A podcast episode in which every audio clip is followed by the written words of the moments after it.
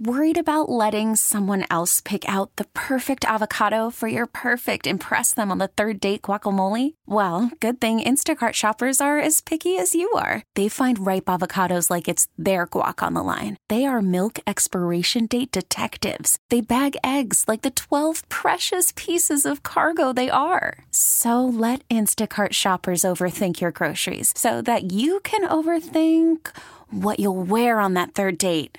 Download the Instacart app to get free delivery on your first three orders while supplies last. Minimum $10 per order, additional term supply. We really need new phones. T Mobile will cover the cost of four amazing new iPhone 15s, and each line is only $25 a month. New iPhone 15s? Only at T Mobile get four iPhone 15s on us and four lines for 25 bucks per line per month with eligible trade in when you switch.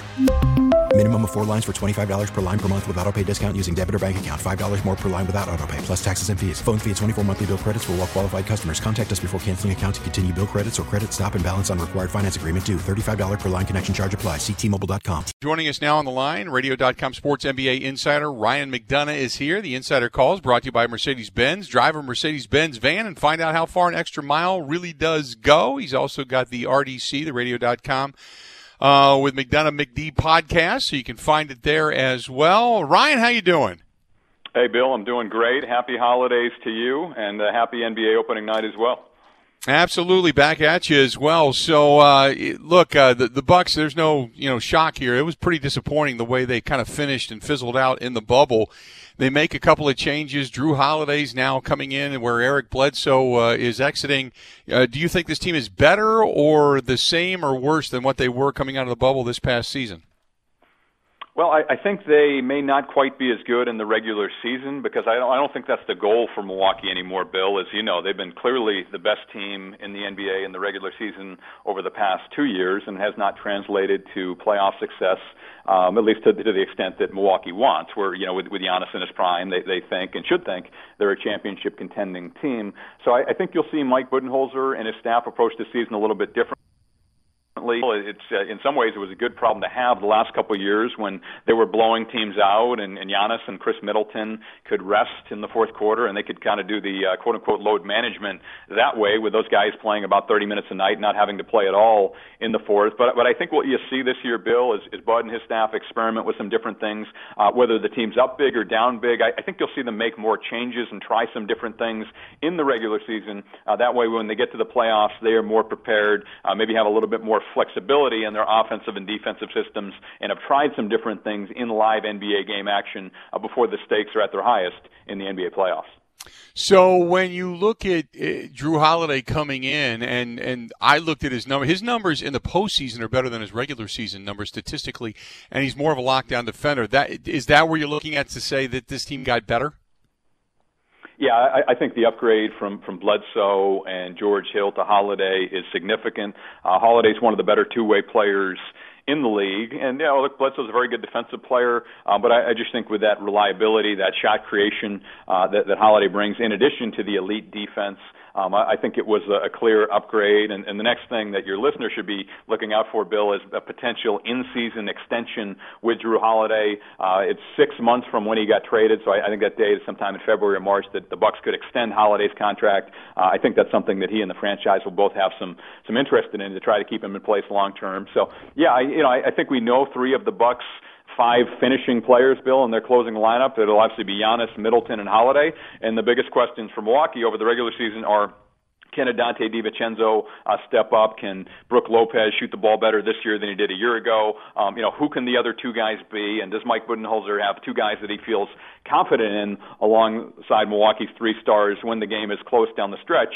Uh, again, we know Giannis, Middleton, and Holiday are going to be there. I think the main question for Milwaukee through the regular season will be who are the other two guys going to be when it comes to crunch time in the playoffs. So the Bogdanovic, you've been a part of many deals, and the Bogdanovic deal just fell apart for whatever reason.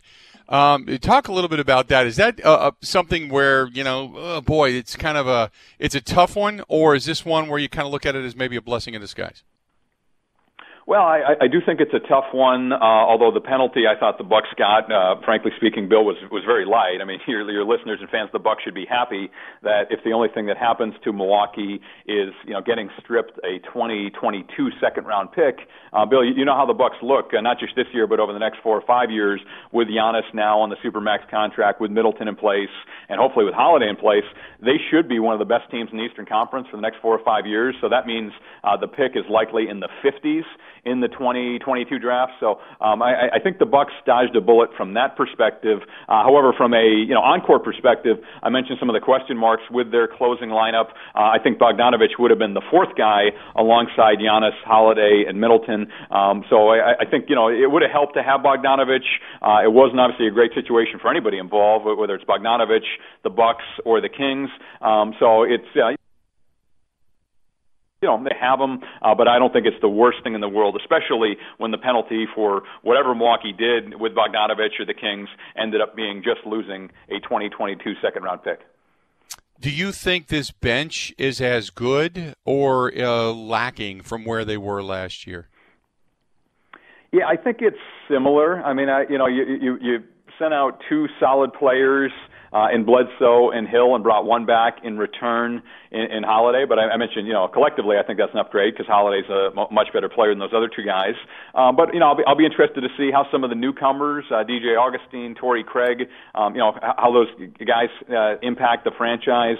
Um, how Bobby Portis does. I, I think he'll place maybe some four and some backup five behind Brook Lopez. Uh, Bryn Forbes, they, they brought another uh, knockdown shooter. I, I think that was an issue for them at times, especially in the playoffs. Uh, you know, so to have a catch and shoot guy. Um, so I, I like the offensive additions. I think they'll be better offensively, and it seemed like that was the calculation and the bet that the the Bucks made. Bill, that um, look, they, they've been one of the best defensive teams in the league. Um, you, know, in some years they, they, they've led the league in defensive efficiency by a wide margin, but in the playoffs when the game slowed down and, and teams, other teams ramped up their defense, did Milwaukee have enough offense?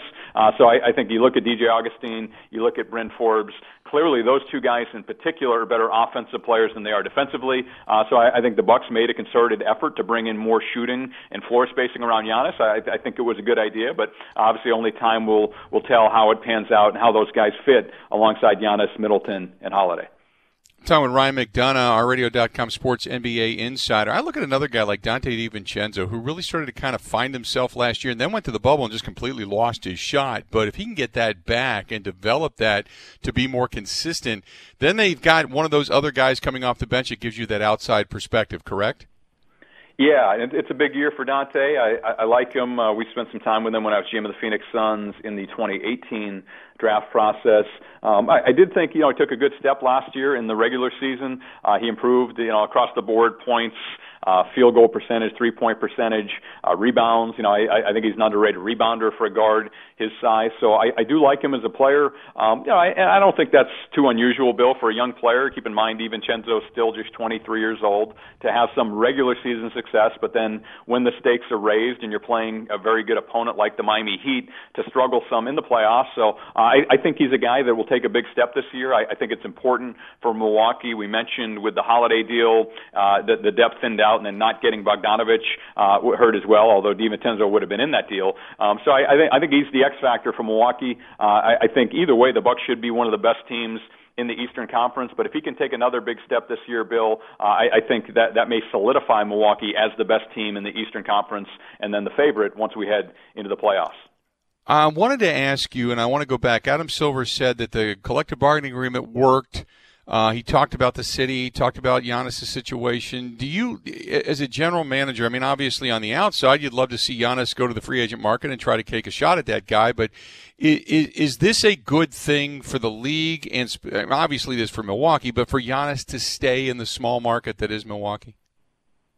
I think so. I, I, that was a concerning trend, Bill. Just taking a step back and looking at the league from a uh, 30,000 foot, uh, somewhat objective view. Now that I'm on the, the media side after 15 plus years with teams, uh, yeah, I, I don't think it's good for the league if the stars cluster in you know New York, L.A., Miami, San Francisco, uh, the quote unquote marquee markets on the coast. I, I don't think that's a good thing. So um, you know I, I loved it when Damian Lillard re-signed in Portland and committed to that franchise.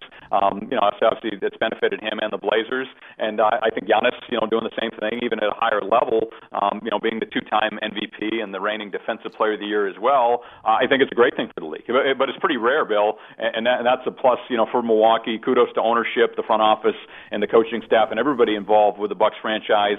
If you look back over the last decade or so, really only two guys stand out, Bill, in mid to small markets who have signed their third contracts uh, with their with their incumbent teams. Uh, one is Damian Lillard, who I mentioned. The other is Russell Westbrook. He did it in OKC in 2017. So uh, a lot of credit goes around to Milwaukee. Uh, yes, they haven't you know reached the level they hoped in the playoffs the last couple of years, uh, but they have been one of the best franchises, probably the best franchise uh, in the regular season over the last two years, and they were re- rewarded for that with Giannis signing the five-year supermax extension.